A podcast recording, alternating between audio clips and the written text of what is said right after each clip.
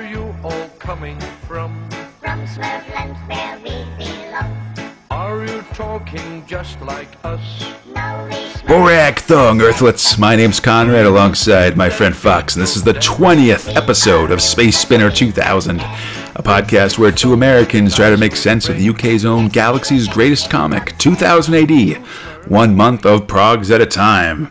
Or usually is. This episode, we're taking a break from the weekly progs and once again venturing into the uncharted waters of special editions. In this case, in this case, the 1978 sci-fi special. Like previous uh, sci-fi specials, or I guess the one we've done so far from 1977, this issue features thrills with different creative teams, as well as classic stories from the Fleetway archives. Uh, while it doesn't have nearly as many articles and text pieces as the last one, it does have a very mixed bag in terms of thrills. Yeah. But speaking of text pieces, uh, Oh. Thrill 1 A Fistful of Groats. And once again, we're hit with, hey, you know, we should have in this comic book, Conrad, is like fucking five paragraphs of text. Always. So the cover of this of the sci-fi special is a lizard man desperado shooting a robot desperado. And it, it's awesome. It's pretty awesome. The Yeah. text, the text story, uh, on on the on the first page is uh, basically the cover is the text for the cover story. It's called "For a Fistful of Groats." It features two androids, one named uh, Butch Cathode Ray and the other the uh, Sundroid Kid. And basically, they've gone rogue 20 minutes ago. They've robbed a bank, and now they shoot each other over greed and stuff. Which both of these, though, both of these two things are awesome. Yep. It doesn't explain why uh, Butch Cathode Ray is a lizard man. No. He is, and He is. it's not reflected in the story. And to have the two be different, like that's n- that's no good. I love lizard And- men. I love robots. You And gotta they're be cons- nearly identical. Like, Yeah. the robot guy looks like a robot lizard, and the lizard that you're told is also a robot guy just looks like a regular fucking lizard. you know. Uh, With a th- sweet cape. Yeah, this thing's uh the uh, the script droid for this is uh, Roy Priston. The art droid's Kevin O'Neill. They could have easily made this be two robots. They didn't, and for that, um, they should I don't know feel bad forty years later. I guess. Yeah, I mean, like, here's the thing. I I love science fiction um, when it branches into the world of science fantasy. Like, I love science fantasy, especially like anytime you want to mix in your cowboys with your space. I'm really down, and I get it. Like, it's meant to be just like a little trashy novel, tiny little story. We needed a thing to fill in a space, but you know, it's neither an interesting story because you know where it's going, uh, and it's already pretty misleading because you wanted to know about the cool lizard guy shooting a robot for groats. Indeed, I will say that I think this one's a little bit better than the summer special from 1977 story, which was weird and buried in the middle of the comic. I don't even remember it. I try not to remember that time. You know, it's hard to remember these past thrills. Speaking of past thrills, Thrill 2 Dan Dare.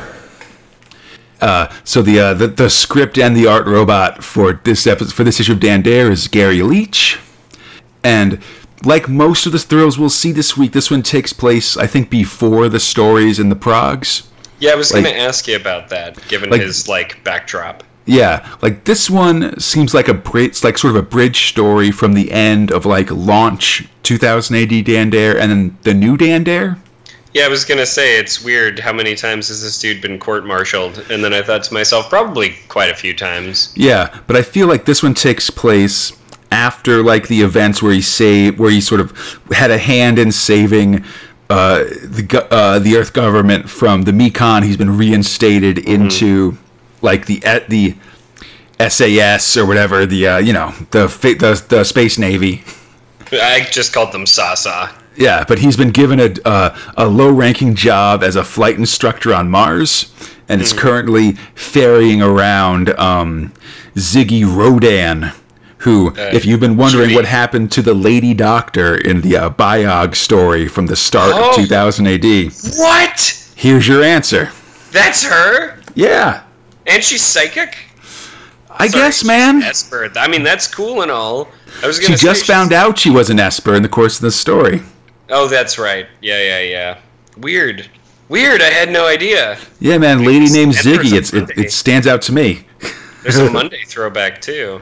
Yeah, yeah, yeah. There's a there's a an, an- another Martian hybrid. Damn. All right. Well, please continue. Uh, Dan Dare's given Ziggy a uh, giving Ziggy Rodan a ride back to her research base on Mars, um, which is apparently a giant purple lake, which is all one big living being, and they're calling it Visco. Which you know makes me think it's probably pretty pretty gross and sticky. In uh, Like I. I I I have to agree. A schmooze. Yeah, they will. believe it to be alive, and that seems to be borne out when it starts attacking them. Yeah, Like- and and she's like, "Oh, I told you you can't come into this thing, but now uh, you should definitely come in here because it's gonna kill you."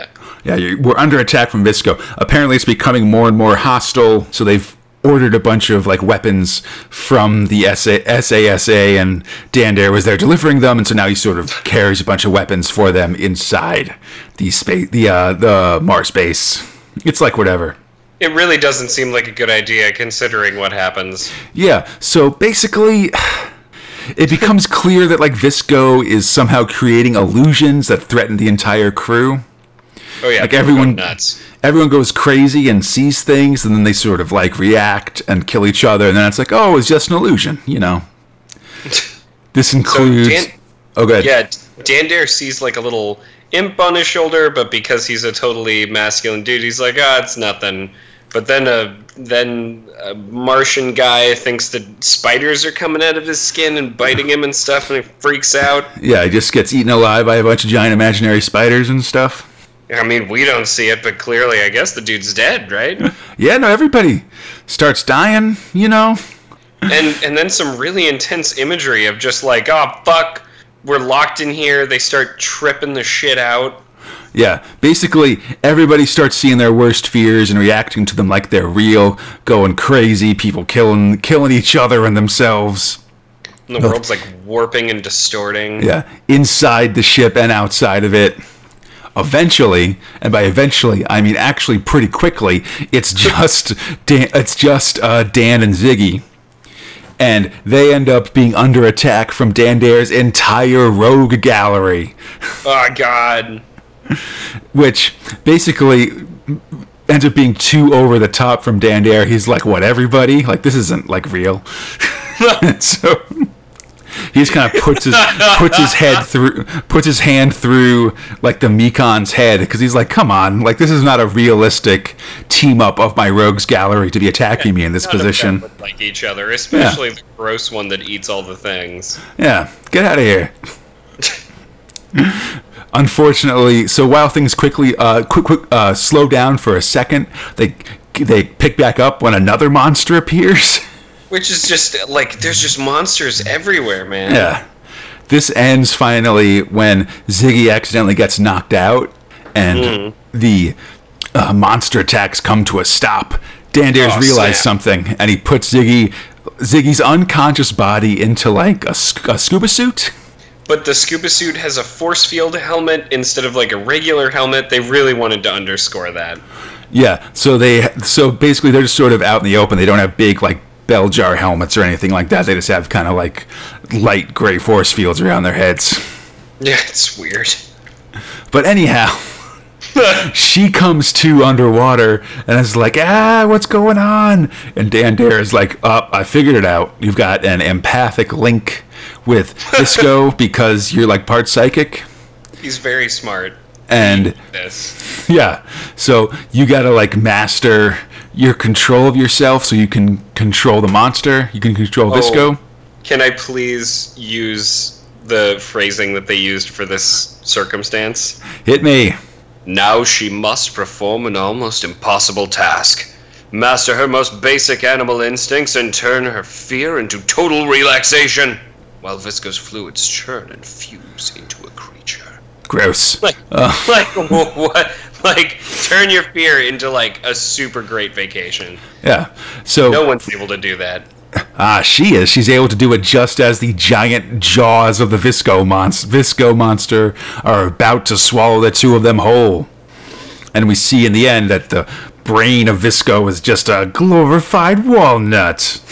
Hey, don't make fun of it. It could definitely kill us. I mean, it killed all these other guys, but not me. I'm Dan Dare. Anyhow, And he makes Hey. a point. To Yeah.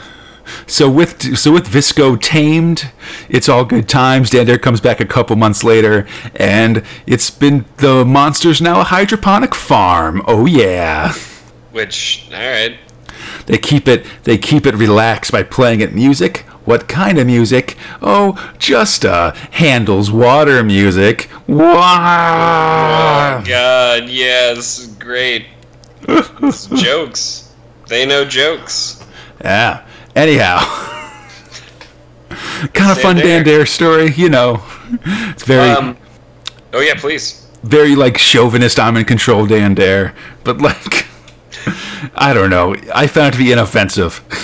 Yeah, so that's the thing is is like he he wasn't this like terrible human being. Like it was incredibly striking uh, what Dan Dare was when he was just like fresh out the gate for me.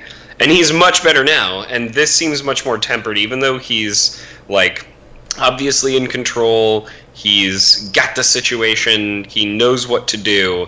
It doesn't feel particularly condescending. I, Uh, I, I the art is spectacular. yeah, um, they do a pretty yeah, what's his name? Gary Leach does a pretty good job, I think. especially in the trip out spaces. Yeah. Yeah, I agree. It's not it's not super condescending to women, but hey, speaking of condescending to women, Thrill 3 movie featurettes. So Space chicks. there's basically like two pages of just like, hey, here are some sci-fi movies or things. One is Space Chicks, which is just like Awesome. I mean, look, I'm speaking from a personal, uh, like things that I enjoy. I unabashedly enjoy the opposite sex, and quite frankly, Barbarella, I've never heard of it before. I'm checking it out now. Jane Fonda's Barbarella. Yeah, it's a pretty good like it's from like 1971 or something like that. Um, but it's pretty good, man. There's like a zero G scene that like is not. I would recommend it. I don't know if you're like into objectifi- objectific- objectification. So not into objectification, but definitely into fantasy. You know. Fair enough. As well as uh, so like this is just like it starts with Tharg like carrying a passed out lady and it's being like Yeah. here are other uh, ladies that I'm told you Earthlets enjoy basically.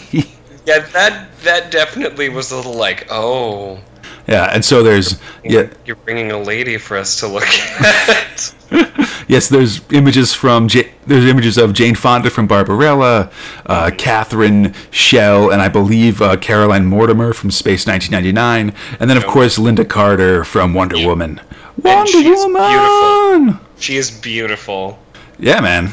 Absolutely. Yeah. I mean, you know, these are the these launched a thousand um whatevers in 1977 for sure. Meanwhile, on the next page, there's a bunch. Of, there's a couple production shots from the movies uh, "Kingdom of the Spiders" and "Empire of the Ants." So I do. Oh, Oh, sorry. Please go ahead. Oh, I was just gonna say two monarchy-themed uh, monster attack movies from the late '70s. Oh, there's also the Warlords of Atlantis. Oh, I was going to get to that one later because it's Oh, later in the sorry. comic. You blew up my spot, Fox, but let's talk about it for a second. We can get it out. no, no, no, we're going. Uh, it- there's also a later one for Warlords of Atlantis, a UK produced fantasy movie, which I think looks pretty Amazing. cool. Yeah, I want us to watch all of these films as well. Totally. Bring that up. We were watching. I agree. One. Yeah, no, I yeah, Kingdom of the Spiders, Empire of the Ants, Warlords of the Atlantis. None of them are on Netflix, but I think we can find a way. Oh, of course. And Warlords should be the the very last one because it looks like the best. It it look yeah it's very it, it, it reminds me the it's a uh, it's got a bunch of like big sea big like puppet sea monsters and has kind of a Mm. Jason and, and and the Argonauts kind of feel. Yeah, There's, like lots Ray, of real sets. yeah like Ray Harryhausen like we got some, a bunch of practical effects and weird stuff. Like in the um I, I watched the trailer for Warlords of, of Atlantis. Oh, was it amazing? It's like these two guys in like one of those um like bathysphere like submarines kind of going down and they get attacked by this giant like long-necked sea monster and it's just like they're in this set and this giant like sea monster mouth head comes flying into the wall and they're like ah get out of here Yes. Oh, I'm so excited. and then everybody's like you know and, and then it's one of those movies where they like you know kind of go to the ancient realm and have to deal with people and stuff like that so Okay. i'm pretty excited yeah i'm i think it's pretty neat Oh man, I really hope this is treasure. I love schlock. i King yeah of the Spiders looks great, and I love that this man's trying to rip the mandibles off an ant. yeah well i think as I, I i i didn't see the i didn't watch the trailers for kingdom of the spiders or empire of the ants. I just kind of looked at them at imdb. Uh, kingdom of the spiders has william shatner in it which i'm surprised they don't mention. Ooh. Yeah, actually, weird. and that but they're all just very like you know schlocky like oh like this is yet another um remake. It- like empire of the ants is directed by Bert I. Gordon and it says hg wells is empire of the ants but i assume it's just another remake of the hg wells story food of the gods where you eat like where someone eats like a big thing and there's big monsters that eat people and stuff um that movie's been remade so much, and it's so many Mystery Science Theater 3000 movies are about it. I think several actually directed by Bert I. Gordon. oh, that's It's- great. it just seems like, yeah, no, we just there's this one story about special food making animals big, and we just make our make all of our stories about it. It's like how um like 80% of slasher horror of, of horror movies based on a true story or are just based on the story of a Ed Gein, you know? Like, Yeah. Be it Texas Chainsaw Massacre or Psycho or whatever. Like it's all Ed Gein, you know? Yep. Or it's And- just like based on a true story because two people they use the names of two people who were like paranormal investigators, and it's like, oh, Yeah, but like I'm just saying that like there's this there's this one sort of genre of giant Oh, animal course. movies that say they're all based eight- off of this fucking. they're all based on one H.G. Wells like short story or something. Of course. you know. Hey man, schlock is schlock. You get it where you can. Fair enough, yeah. So after the movie featurettes, there's a pin, there's a, a pretty sweet pinup of uh, Mach 0 and then we go to Thrill Four Mach Zero with a script by Henry Miller, and the art robot is Kevin O'Neill. This starts so adorable. He has his princess moment from Disney movies. Yeah, it's basically so it's basically this thing seems like it takes pl- okay. This th- there's some timeline issues with this uh, sci-fi special. Aren't there always? But basically, this Mach Zero story takes place in 1998, very specifically on July 10th of, 90, of 1988. um, which I'm going to say it takes place between his apparent death in Mach 1 in the Progs and before the current Mach Zero story I would say so. that kind of makes sense. He's still got like clothes and stuff, as opposed to he's mostly naked in the course of like when he starts the Mach Zero story in the in the current Mach Zero story in the. Progs. Yeah, and he has hair. It's weird. the character design is different. Like the Mach One char- Mach One is extremely off model in the sci-fi special. He's got Yeah, hair. I he's mean, got like he's got clothes. muscles. Yeah, he's basically just like the Hulk. and he's traveling through the English countryside. Yeah, he takes some time to uh, commune with the random animals.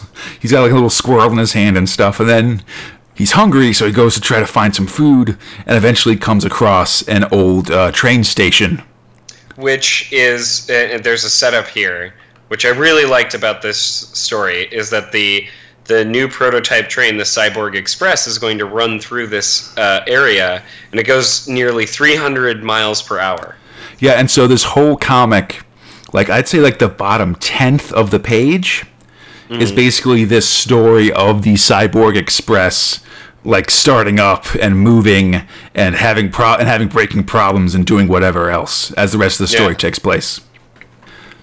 I so as really loved it a lot. yeah, it's a good like sort of as this as you know these two things happening at once. Meanwhile, Zero befriends this old guy who runs the train, who owns the current train station, and eventually, the old guy shows Zero his son, who is a robot, full on, like I think like maybe seven foot tall, I- um, humanoid I- robot. I would call this Doctor Mysterio bot. It, Yeah, like, it look- had a cape. He's Doctor Mysterio. Yeah, he's definitely got like a big Or no, globe head. Mr. Myst- Just Mysterio. He's got a big globe head like Mysterio, the Spider-Man villain, and then just a bunch of like sort of deep sea diver type body parts, essentially. It's really great. He looks like such a badass fuck. It reminds me a lot, and I say this, God, for this comic, Heavy Metal, because Heavy Metal they also have a dark orb that they use for all of these things. That is this like pulse, like I don't know. It feels like someone was Yeah. watching that movie. I mean, it wouldn't be it wouldn't shock me if the two comics are, are, are cross pollinating at this point. Yeah, But um, yes, there's a big globe that the that the train station guy has Zero put in the robot's head, and apparently it's the robot's birthday. He kind of yawns and like calls the human dad, which creeps me out a little bit. But yeah. um, I'm anti-transhumanism, Fox. That's my my one um thing that I have. But but apparently it's the robot's birthday, and the train guy has built a huge um train set for him. Aw. And so the kid sort of marvels over it. He wears an engineer, he, or he wears a uh, yeah, an engineer hat as all the trains run and stuff. But then Zero steps on a loose wire, freaks out, and breaks the train set. Yeah, it explodes though, which like- I've never seen a train set do because of a bad wire. But Well, he's no, he he steps on the wire and gets like shocked or something. Ah, like the okay. wire goes bang, it it pops or something and sends Zero like flying forward, and then he sort of cartwheels onto the um the train set. So the robot's mad, and the two of them start fighting all over the place. oh man, Meanwhile, the the old guy who runs the uh, train station is just kind of like, "Boys will be boys." Well, what what I liked about it was so you have this like all of this momentum building up from that bottom page piece. So in the part where he finally does start fighting Mach Zero, which by the way, when he punches him, he punches him so hard that he flies through the air, through a TV, his face goes into the television and he lands outside. And everything in this part of the strip is actually read left to right in three segments. Mm-hmm. Which I I like again just giving nod to like how they set this up. Like I wasn't confused at all with how this this thing was supposed to like be read just by how it looked. Really Yeah. liked it a lot No, it's a super like action-packed section, but it ends with Zero Hmm. uh, suplexing the robot guy into the path of the oncoming cyborg express, and the robot is then smashed. like this guy's kid and then he just Yeah. walks away like okay I'm hungry now As the uh, yeah, like as the uh, as the train station guy sort of like holds the shattered remains of his son, and the robot's like, "Oh, my head hurts, it hurts," and like beeps beeps as it dies. Zero just kind of wanders off back into the countryside, soon forgetting the whole thing and just being just being hungry. yep it's uh it's pretty bad news for that like poor accountant who spent all of his life and money trying to build this kid robot Yeah, but you know, maybe I'm sure he still has the plans and stuff. He can build a new kid and hopefully uh, work out the kinks that he had previously. You know, you go back to the drawing board. That's how science works. Like, here's how you work that out. You don't just invite a giant bodybuilder of a man to like install your child, like someone who clearly has the mental capacity of a child. I don't know. Like, I would be terrified of a man that large who didn't seem to have all of his mental wits about him. Yeah, I mean, you know, I think you want to be nice to Zero just because Zero's been through a lot. But you know, you're also asking for trouble because Yeah. he he is a killing machine. He was bred for that purpose. yeah, but that's why you also don't poke him, cousin George. You'll get yours.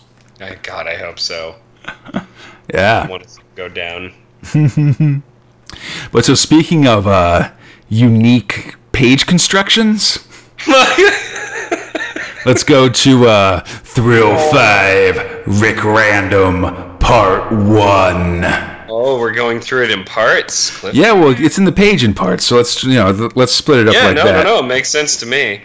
So, so here's what's going on. All right, Yeah. we got this Rick Random story. It's written the uh, the script robots are uh, or the, the the script robots Harry Harrison, the art robots Ron Turner, and this is a reprint from the Super Detective Library Digest comic from November 1957.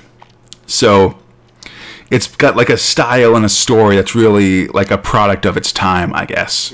Yeah, they used to be much smaller books. Yeah. Comics. So like Rick Random is a classic sci-fi character from the UK in the 50s, so I guess fairly similar to Dan Dare, though he's like a uh, a detective, I guess, instead of uh, a military guy to an extent. um, he's written by Harry Harrison, who's a sci- uh, a science fiction author. I really know him best from his stainless steel rat books, which we'll actually see comic bookized in 2000 AD. But he's written a bunch of books like um, Bill the Galactic Hero is a popular book of his. Um, the he wrote the short story that the movie Soylent Green is based on. Other Really? stuff like that. Yeah. Huh. Okay, cool. So he's like a classic kind of science fiction author if you're into that sort of thing. Yeah. Um, I well, can tell. and and again, we'll see sort of more. We'll see three of his stainless steel rat books are given comic book adaptations in 2000 AD that we'll see pretty soon, and uh, we'll see more of these classic Rick random stories in like annuals and specials over the next couple years and stuff. Not the worst and not the best. Yeah, and so this one I think is like the best one, apparently, fr- from what I've heard at least.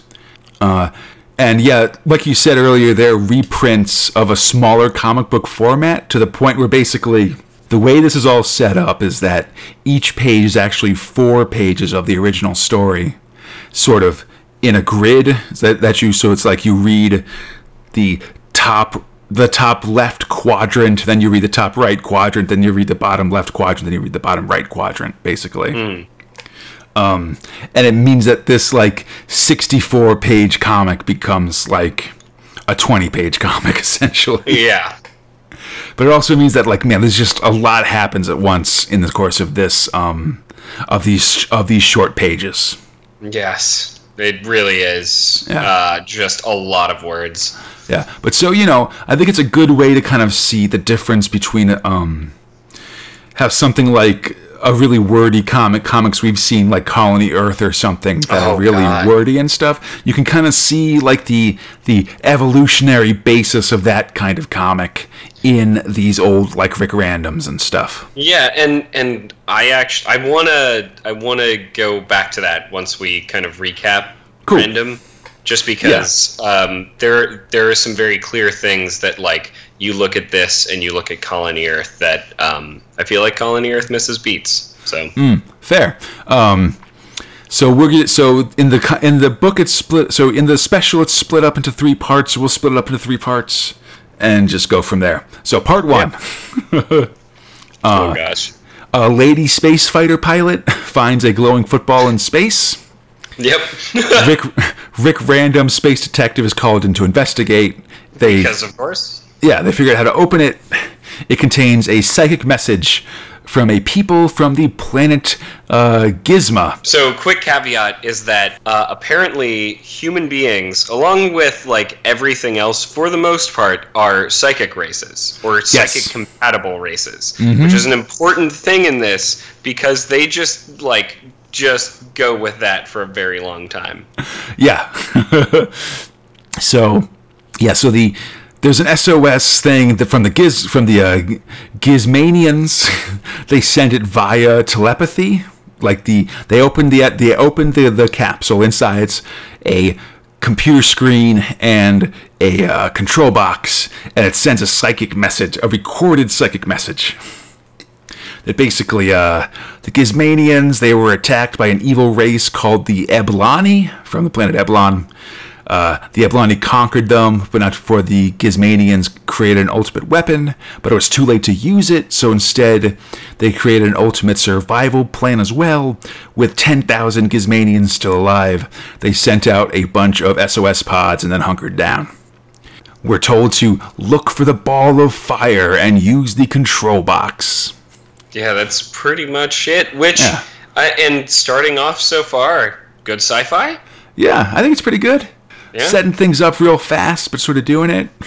So, uh, Rick decides to Rick Random decides to investigate, especially because the Ebelani are encroaching on human territory recently. And nobody likes them in the not galactic senate, but definitely galactic senate. Indeed. so, uh, he gets some inside information from his friend, a member of the uh, Quanti, which is a race that's been enslaved by the Eblani and are basically just humans with horns on their heads. Yeah, she's super cute, and I'm very into her. Yeah, one of yeah the guy who consults doctors, uh, Mila Orst, joins Rick Random. Mm-hmm. They pick, and so they're going to infiltrate the uh, the Ebelani uh, homeworld.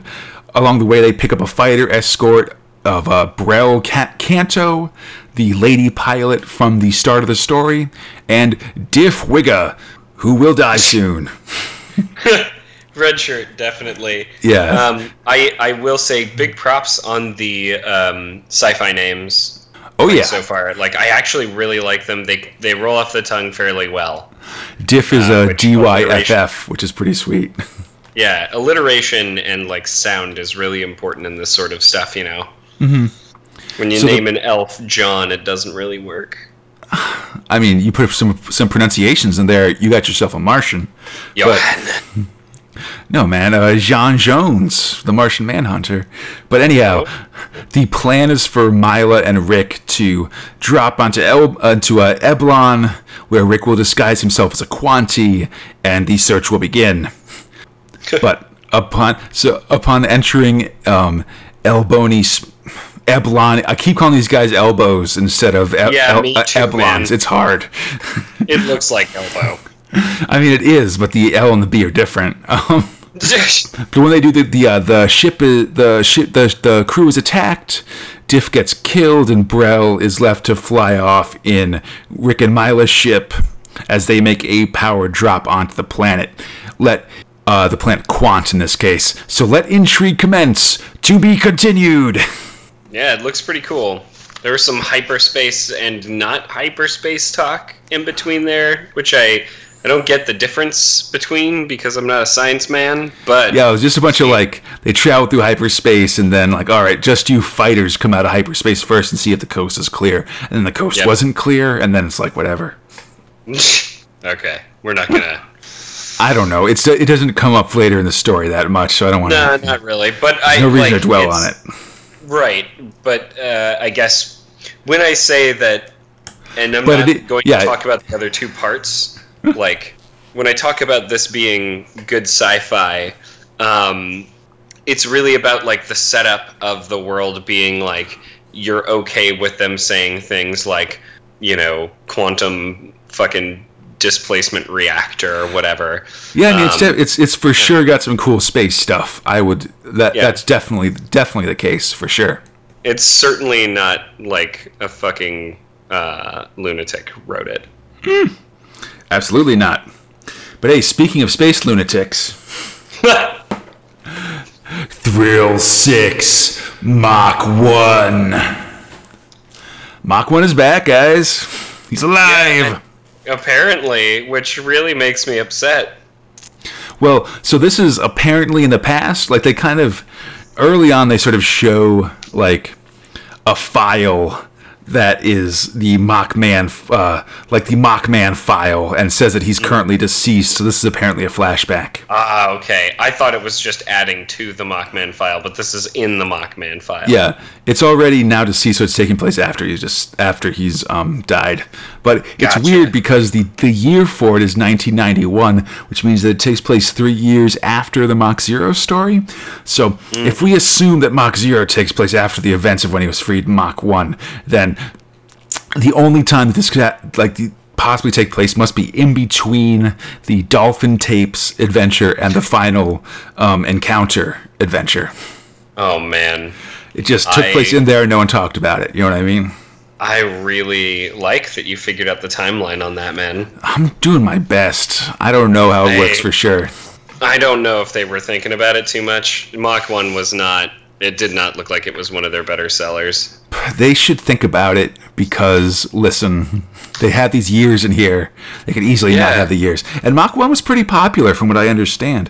Until Judge Dredd started taking off, Mach 1 was the top thrill Ah. for a long time. Oh, okay.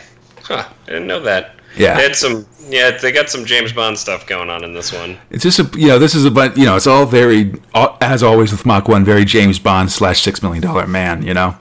Yeah.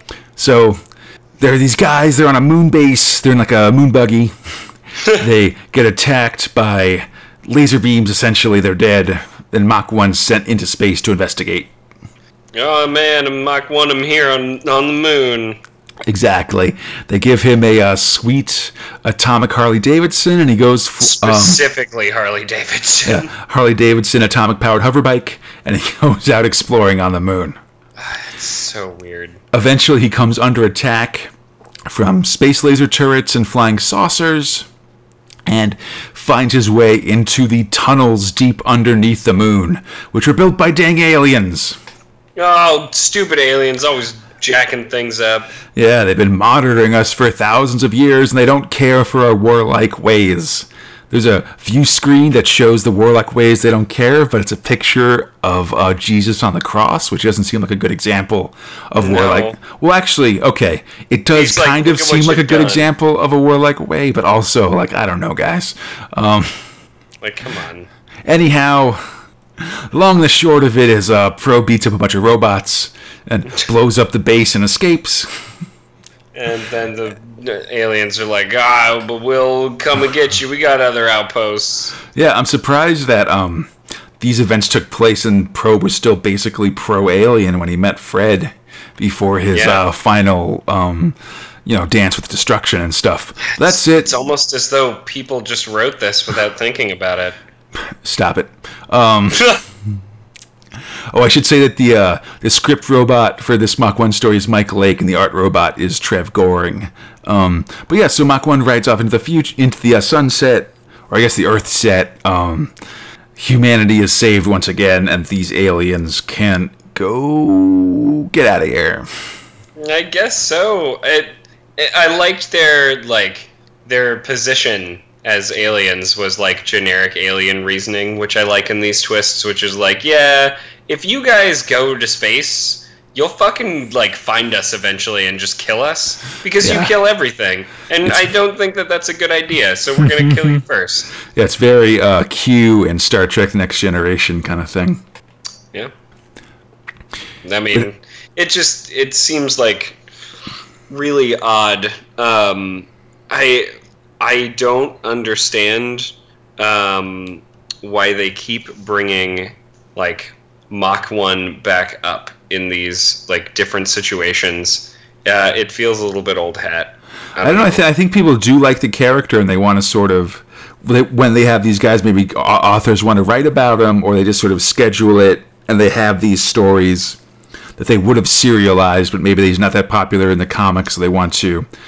They got to burn off this art they have some way, so they put it I in the um, in the special. You know. But you're taking this character who was incredibly anti-tyranny and then just dumbing him down again. Yeah, I think it works in a couple ways. I don't know. Uh, maybe you're right. Yeah, but hey, speaking of bringing back old stories, Thrill Seven, Rick Random Part Two. So uh, Rick and Mila they land on the planet Quant and make contact with some Quanti resistance guys. Uh, and the leader is apparently one of Mila's old friends. Rick gets a Quanti disguise, so he gets some horns glued to his head. They, And- they literally say they grafted them to his skull. Yeah, it's awesome. Yeah, it's great. It's that's some Star Trek shit right there. exactly. Facial Exactly. reconstructive surgery. Always. But so then they are smuggled onto the planet Eblani. and they find it to be very like oppressive. These Eblanis are bad guys and they like control everybody. They're a hundred percent a fascist state Oh yeah. Which and leads slaves. Yeah, which leads to like Rick and, and Milo walking down the street, bumping into an Eblani, and Rick being forced to murder him, or to murder them both, like this Eblani couple, basically. Which which is like what? I, I just thought he punched him. They're dead though. No, they're dead. definitely dead. Oh yeah. Deaf dead. Um, they, they retreat into a resistance hideout and link up with the underground. They, you know, trying to find the ball of fire. And to do that, they can't be locked down in the city because the city is now on lockdown because the people they killed, one of the guys they killed was the head of the security police of the city, which also actually earns them a ton of credit inside the underground. Oh yeah. But so Win win.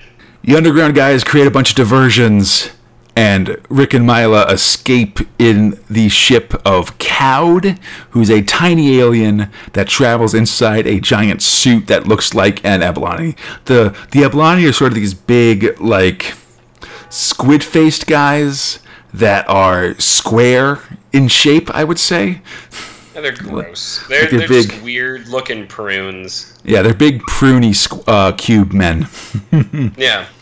So I like Oh, neat, good. neat uh, character stuff. Uh, that- Yeah. I specifically like the worm inside of the guy. yeah, It's Cowd. like, oh, there's more of us. Yeah, cowed. It's like, oh yeah, there's more of us coming to like replace people on the planet. And I'm like, damn, this. Like, did they need help? Seems like yeah, they man, they're like it's a resistance movement. You know, everybody's doing it. I'm just saying, they seem to just be able to. Well, whatever. I'll get it. Yeah, man, Rick Random has shown up just to take advantage of the work done by others. That's how it goes. I mean, pretty much.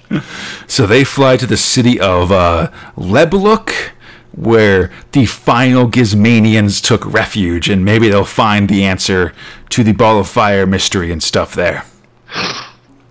Yeah. That's and it. good times.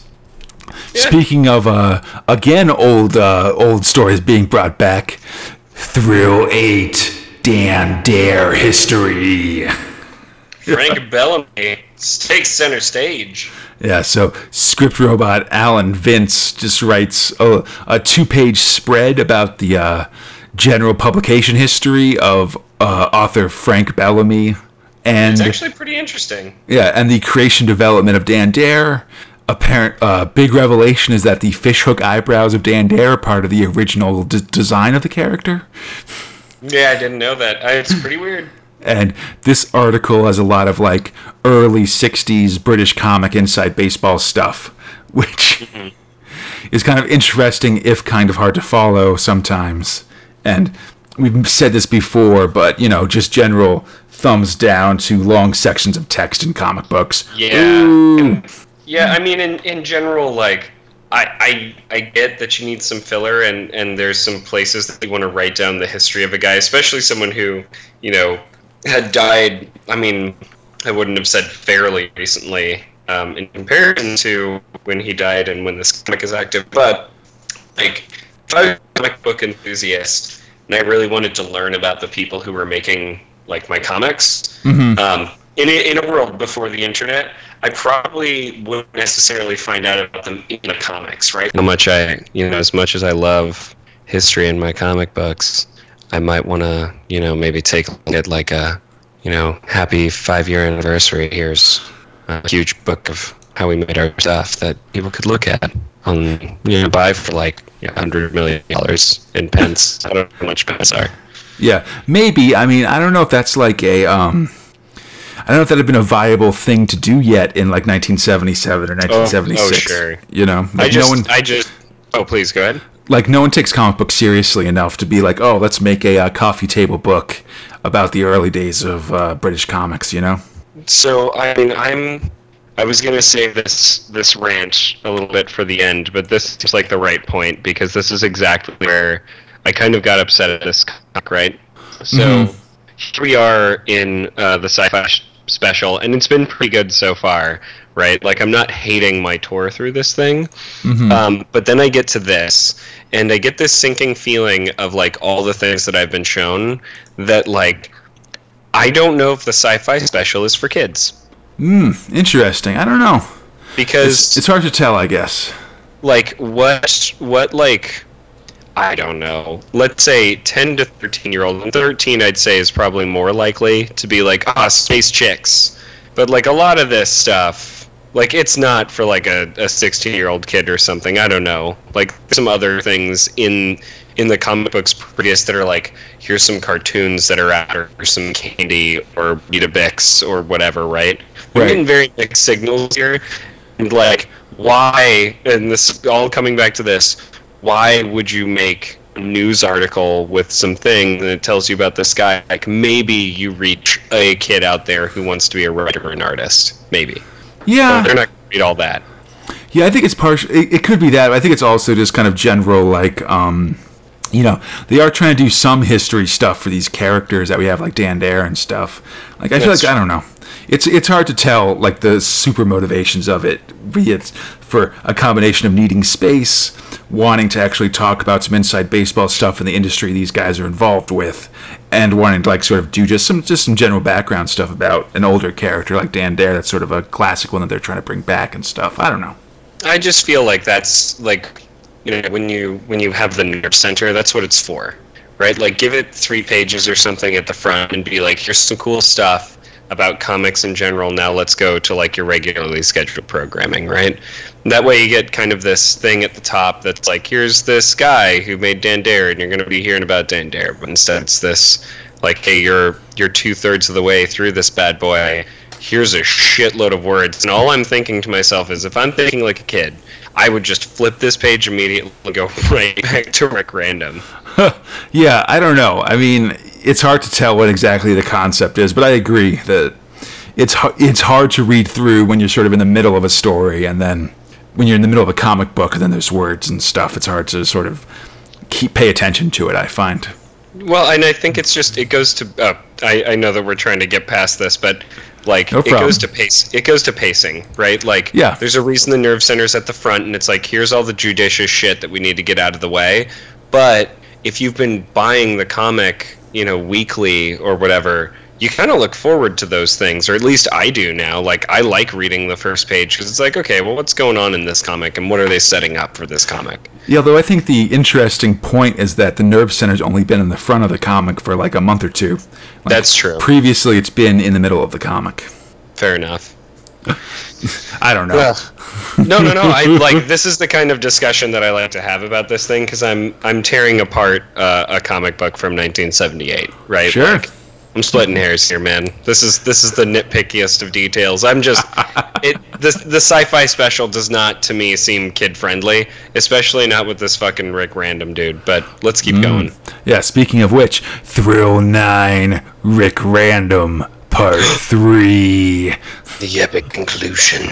Exciting finale. So, uh, we cut into Rick and Milo. They've been searching for the ball of fire for like three weeks.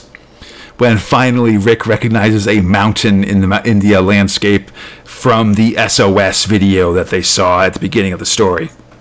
Inside, they find the ruined Gizmanian city, and future and further investigation reveals a hidden sanctuary that may have once held the ball of fire itself. Yeah. Soon afterwards, their resistance contacts reveal that um, the ball of fire may be held inside an Eblani temple that houses hundreds of slaves that are presumably sacrificed to the Eblani gods. yeah, it's like the Eblani temple. It's the super awesome. Everybody Yeah. goes there. Exactly. So Rick and company infiltrate the temple. They start a riot soon after the Eblani emperor arrives. Oh, The- and can you explain this to me real quick? Are all of the are all of the slave races there, which were talking telepathically with each other, are they all blind? Because that was brought up several times that they're blinded. I think But but I didn't What- know if that if I was just being crazy or not. I think there's one guy who is blinded. A big thing is they that they make a point of early is that the Eblani don't have any night vision, and they panic in the dark. And so at one point, although the page doesn't really reflect it, they um they turn out all the lights inside the temple, like as they begin the rebellion thing. And so the uh, the Eblani panic because it's in the dark. And then I think there's one race of people, maybe these crocodile-looking guys, who Oh, may yeah. in fact be be blind as well, but can see in the dark and do other things. Gotcha. But so, you know, in the dark, the Ablani Emperor is killed, and Rick and his buddies escape with the Ball of Fire, which is a big old globe that I guess the Ablanis are worshipping now or something. I don't know. Anyhow. So they steal an ancient artifact from this civilization that completely murdered the civilization that made it. Yeah, fair. That's how it goes with imperialism. You take something, Yeah. and then someone else takes it from you. That's right. So, back on Earth, everyone decides what to do with the ball, and it's discovered that, in fact, the lost civilization of the Gizmanians is inside the Ball of Fire. Oh, what the twist! Yeah, they activate it inside the London Interplanetary Sports Arena, and suddenly 10,000 people show up from inside the ball. Good times. And they're like, thanks, we were totally in there and not dead, but like made out of energy. It was totally cool, and you'll never be able to think of what it was like. But we're totally gonna kill those weirdos now because they're not great. Dan, uh, yeah, exactly. Rick Random will return in the 1979 Dan Dare Annual. To kill. Or something. I don't know. I'm guessing. Also, that man smokes a lot of cigarettes. He smokes so many damn cigarettes. There are so many cigarettes all over this comic, and mad respect, dude. There's no lung cancer in the super future. It's funny to see a good guy smoking so much, frankly. I mean, look, I there are enough people in this comic book who don't smoke, and there are enough people in this comic book who smoke to make me think that they're real people. I know how weird that sounds because everyone's completely anti-smoking, and don't get me wrong, Jesus never gets started. I'm still stuck on it, and like, I just I don't know. I so now I really, really, really like Rick Random, but I like the story, and that was really hard to get through. It's hard to read. It's just like the quadrant system is really an ineffective way to get a story across, frankly. It really is. I mean, it wasn't built for this comic book and all that, and we sort of went over that. But like, this felt like a really good, you know, two-parter TNG or something. You know, um, it was it was written very similarly where. While the main guy is fairly like confident and cocksure, although not like I don't know, he doesn't belittle people and he's not completely sassy, although he is, you know, extra male, so he hits on people once in a while. but but like everybody in it has some part to play. Every race is equally weighted and respected. No one's just called ugly or you know treated like garbage. The bad guys are definitely the bad guys. The good guys are definitely the good guys. Um, and they're all just trying to like make stuff work. Like even this like whole thing, they're they're trying to find this weapon, and when he figures out that it's this a civilization, yeah, we got to rescue these guys because we need to kill the Ablani or elbow men or whatever. Literally because it's like, these guys are trapped in here. We need to get them out. Yeah, and I just I, I. I appreciate the uh, the alien guys not just being sort of transparent like ethnic stereotypes, which I feel like like could be a possibility in a 1957 comic. Where like oh the guy with the horns or a little uh, something or other. I don't know. I don't want to get into it. But oh no, they I. but they didn't really do that and for that I am grateful. Well, But hey. the main- what was that Fox? Oh, they had the main character put on the horns for God's sake. yeah but hey so you said when we talked about Dan Darrow he's killing people all over the place and speaking of killing people all over the place Thrill 10 Judge Dredd all right final thrill And it's awesome. Yeah, so like X13, who is a uh, lizard or robot guy, I guess. He Once gets a, again, yeah. Once again, lizards aren't robots, but apparently they are here, I guess. he smokes a cigar.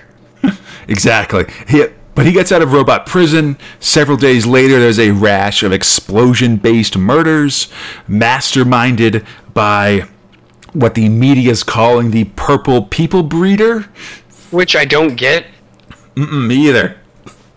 Like it's a really ineffectual name for like what's going on, and maybe like uh, the one-eyed, one-horned, flying purple people eater was really popular right now, or something, and someone was like, "Oh, that's a great idea," and they just threw it in, not thinking about it.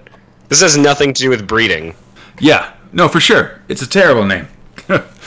But so Dredd investigates another victim of that killer while X13, who is the purple people people breeder, uh, kidnaps Walter and replaces Walter with a fake. Oh no! Oh snap! As wa- as the fake Walter uh, feeds Dredd terrible tea, Walter escapes and runs to save Dredd with help from his former cab driver buddy Fwed. Conveniently there, which is great. Yeah. Meanwhile, it turns out that the tea was poisoned, and the uh, fake Walter prepares to explode as X13 gloats. Like, God, you're gonna die. Yeah. But at the last minute, Walter arrives and takes down both the imposter and himself out of Dredd's uh, picture window. He's selfless. Yeah, they hit the ground and explode. Dredd calls a robot ambulance for Walter and then hunts down X13. He takes down the android. Victory, Dredd! he punches him in the face, man. Yeah. Then he visits Walter at the Robo Clinic, and from his wheelchair, Walter serves Dredd tea. It's So- really cute. Yeah, no kills this issue, so Dredd kill count remains at 55. So, like, while he may not have killed anyone, this dude turned people into living bombs, which was really quickly glossed over, but how he does it is super awesome. It's like this guy is reaching out and he's a politician, just shakes him by his hand, and the hand's coming in, but it's got some weird circuitry going on the Yeah. palm. And then as it connects, everything explodes in death, and it's like, oh, that'd be so terrifying. Yeah. Yeah, it was a weird really- thing because the guy they killed they described as a presidential candidate, and I don't know what that means in Mega City 1. It feels almost like a misprint or something. Yeah, because they don't have presidents; they just have judges. Yeah, I mean, we specifically saw the last president of the United States in cryo sleep or whatever. Yeah, everyone Fort was like, Knox. "We want judges. Yeah. We want judges." Oh, I should mention that this uh, the script robot for this story is William Nilly, and the art robot is Subliminal Kid. Ooh, subliminal kid, huh? Yeah, look but I thought it was a fun story. Like, there's this there's this part that's kind of funny where uh, Walter, you know, he's like jumped out the window and there was a big explosion, and so he when he lands from jumping out of Judge Dredd's window, he's this big like scattered pile of parts, kind of like the sun in Mach Zero this issue, and Yeah. Dredd Dredd like cradles Walter's head and is like. Like we'll get you fixed up, and then I'll take down this killer personally. You know, It that was, was pretty neat. a little out of character, but also building character. You know, I, Yeah. I don't know. I it was a very selfless thing of Walter. I thought that was kind of cool. Gave the character more depth than just crying and squirting oil everywhere. You know. Yeah, for sure. Yeah, and this is kind of a of a weird um or it's like an older school version of Dredd. Like we're sort of seeing Dredd evolve sort of into his larger like more modern self in the cursed earth right now and this is sort of a throwback to old school kind of skinny Dredd basically Yeah, kind of uh, thrill of the week. yeah Dredd. exactly but so yeah pretty fun inoffensive Dredd story i don't know Yeah, I mean, it would like it did not overstay its welcome. Uh, there were parts I would have loved to expand on. I would have loved another page of just people exploding and him trying to figure it out. agreed Uh, but other than that, I mean, it was good. Yeah, it could have used like yeah some more some more sort of people exploding and some explanation about how he turned pe- how he how and why he usually turned people into bombs, but used a fake Walter to take down Dredd instead of turning Dredd into a bomb himself. You know what I mean? Exactly. Like Yeah. it would have just been, I don't know, just more interesting on a couple of other levels. But the, again, it's still Judge Dredd. He's gonna punch and shoot his way to victory, and that seems like a really worthwhile method for him. So Ex- exactly. And so then the uh, sci-fi special ends with just a uh, a, a, a pin-up of the Mekon, the Dan Dare villain, with like a little bit of background on the Mekon character and like a flashback to like his first his first appearance in Dan Dare in like 1963. The the Mekon is boring. I don't care. The the two of Wrath was awesome. The Mekon is boring. He's so boring. He's just kind of a green guy on a floating frisbee, you know. Yeah, it's so fucking 1940s or 1950s. This is what aliens are. Isn't that imposing? It's like visually supposed to be off-putting, but it's like not because that that big head, small body character is now just overdone, and maybe he was the progenitor of it. Who knows? Mm-hmm.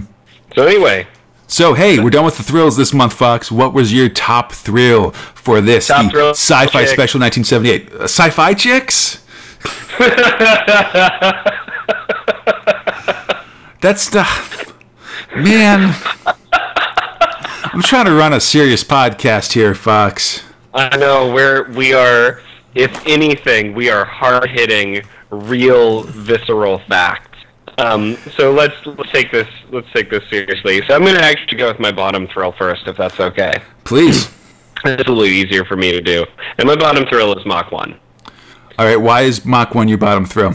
So you know, in general, like going through it, uh, like nothing super interesting happened. I mean, I, like yeah, he punched some aliens and maybe saved the planet. It just felt like like it didn't need to be there. You could have saved the pages by putting anything else on. Expand the Mac the Mach Zero story. Um, give me some more Dredd.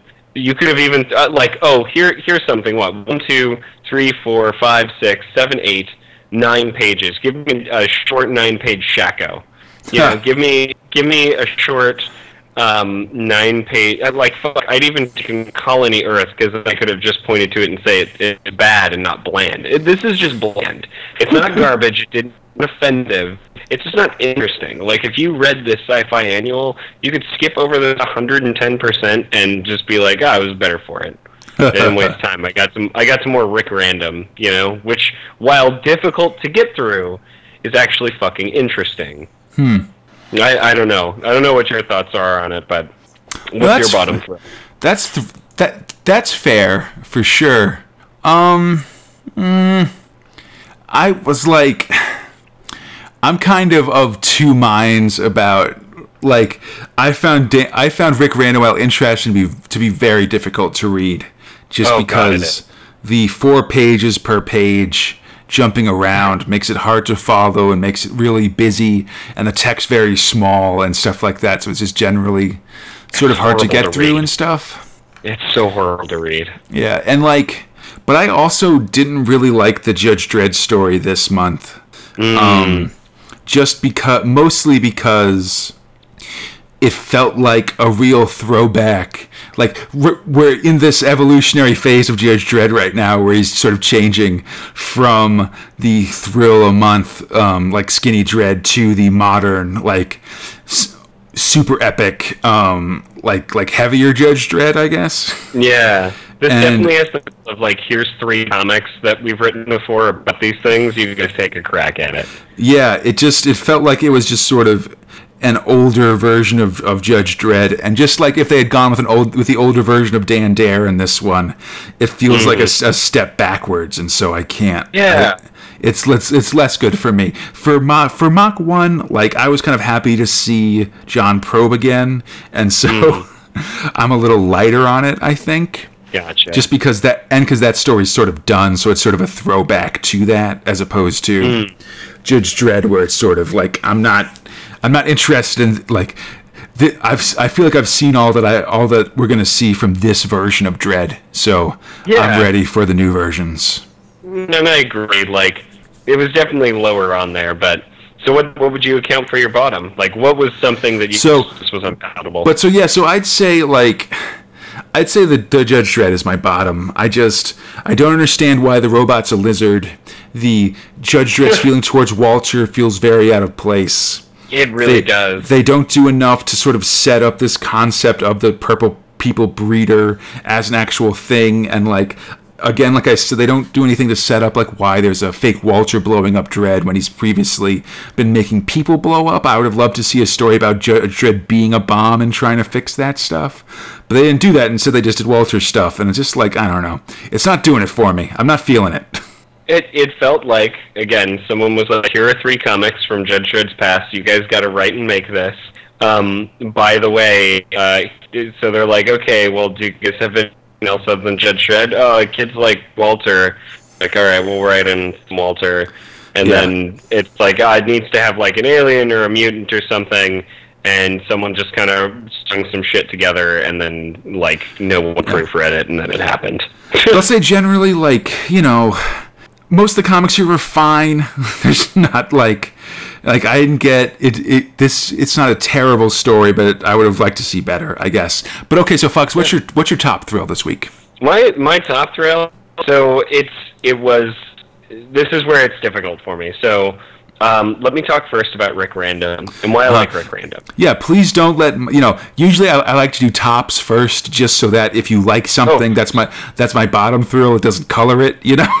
Oh But yeah, and no, no, no, and that's, and that's, I, that's the thing is like you and I kind of talked before this, and I figured you weren't you weren't gonna throw it under the bus too much just because it's it's different enough, and it's no it's giving something back. So um, I, this didn't really feel like filler. This felt like someone was like, well.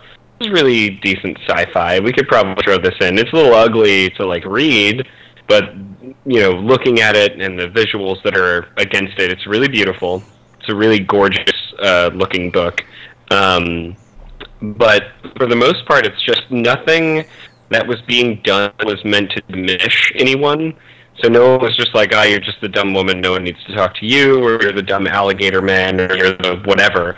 like everyone was just really working hard to work together to solve the problem, which is a lot of early science fiction is like very hopeful about what the future is and about kind of excising um, things that would sort of take liberties and freedom away from you. So this this is one of the things that I want to just sort of put in its corner. That said, uh, Air had some really gorgeous visuals, and the story was not bad at all. Um, at, at least in my mind, like he was generic Dan Dare before he became, you know, Matchbox and the Dan Dare Battlestar playset. You know, um, like, like at least for me, the the art does pull a lot of weight. It's at least fifty percent of what I'm looking for in a comic book, right? Um, and you know, my God, uh, Garry Leach, you have a talent for making things look incredibly real and then very quickly surreal.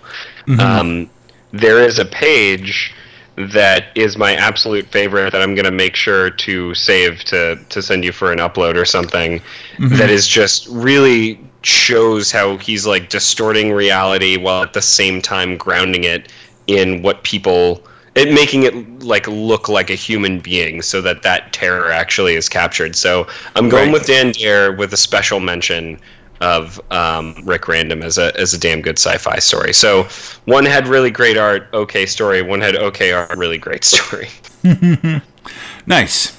yeah Um, for me, I don't know. For my top, I'm still thinking about it a little bit. Um, I, I guess I'll say Dan Dare as well. Um, like like like you said, the art of sort of just the uh, the altered reality that Visco creates is really neat. And yeah, Leach kind of does this like ink style that's very sort of distinctive and looks really unusual in sort of the, just just the backdrop of this black and white comic and stuff. also uses a lot of dark coloring you know Yeah.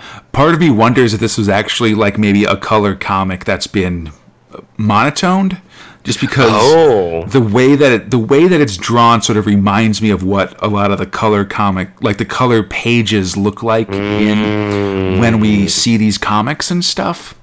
Um and so just the way it's done makes it kind of look like it doesn't like the way things are shaded and stuff doesn't look like it was um done in it was originally done in shades of gray i guess and also Thank it's God. weird and it's weird that they talk about there being a purple lake and it not actually being purple. You know that's an odd um thing to mention if they weren't going to actually do it in the page i guess. You and your ability to see the the tiniest of details. I swear to God, if the sci-fi special is just them going through their trash bin and throwing things together, I'm gonna be upset. i mean i'm not going to say that's not what it is but that also could be what it is. Or no i, I don't know That, would explain the Judge Dredd thing. Like, oh, this isn't a very good one.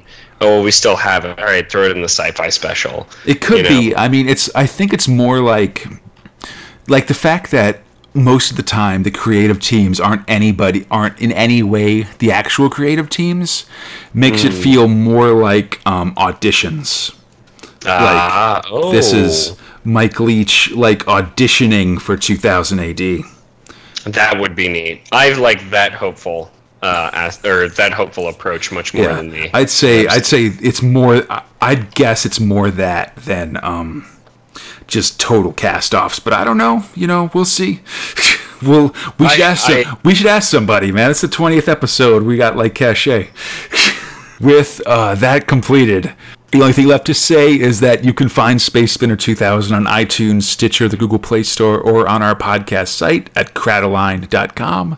Feel free to contact us at spacespinner2000 at gmail.com or on our Facebook, Instagram, or Twitter pages. On Twitter, we're SpaceSpinner2K. Tune in next week as we'll see the tragic end of Inferno. Then the Tramp Army brings the war to Cousin George. The Ant Wars break out in South America, and Judge Dredd fights in the infamous, and until recently completely censored and forbidden, Burger War. awesome. Oh, also, uh, 2000 AD creates Jurassic Park 12 years before the book came out. Guest starring Awesome. Old One Eye. Oh snap! Until next time, I'm Conrad, he's Fox, and we are Space Spinner 2000. Splundig vur thrigg! Doug Birthrick.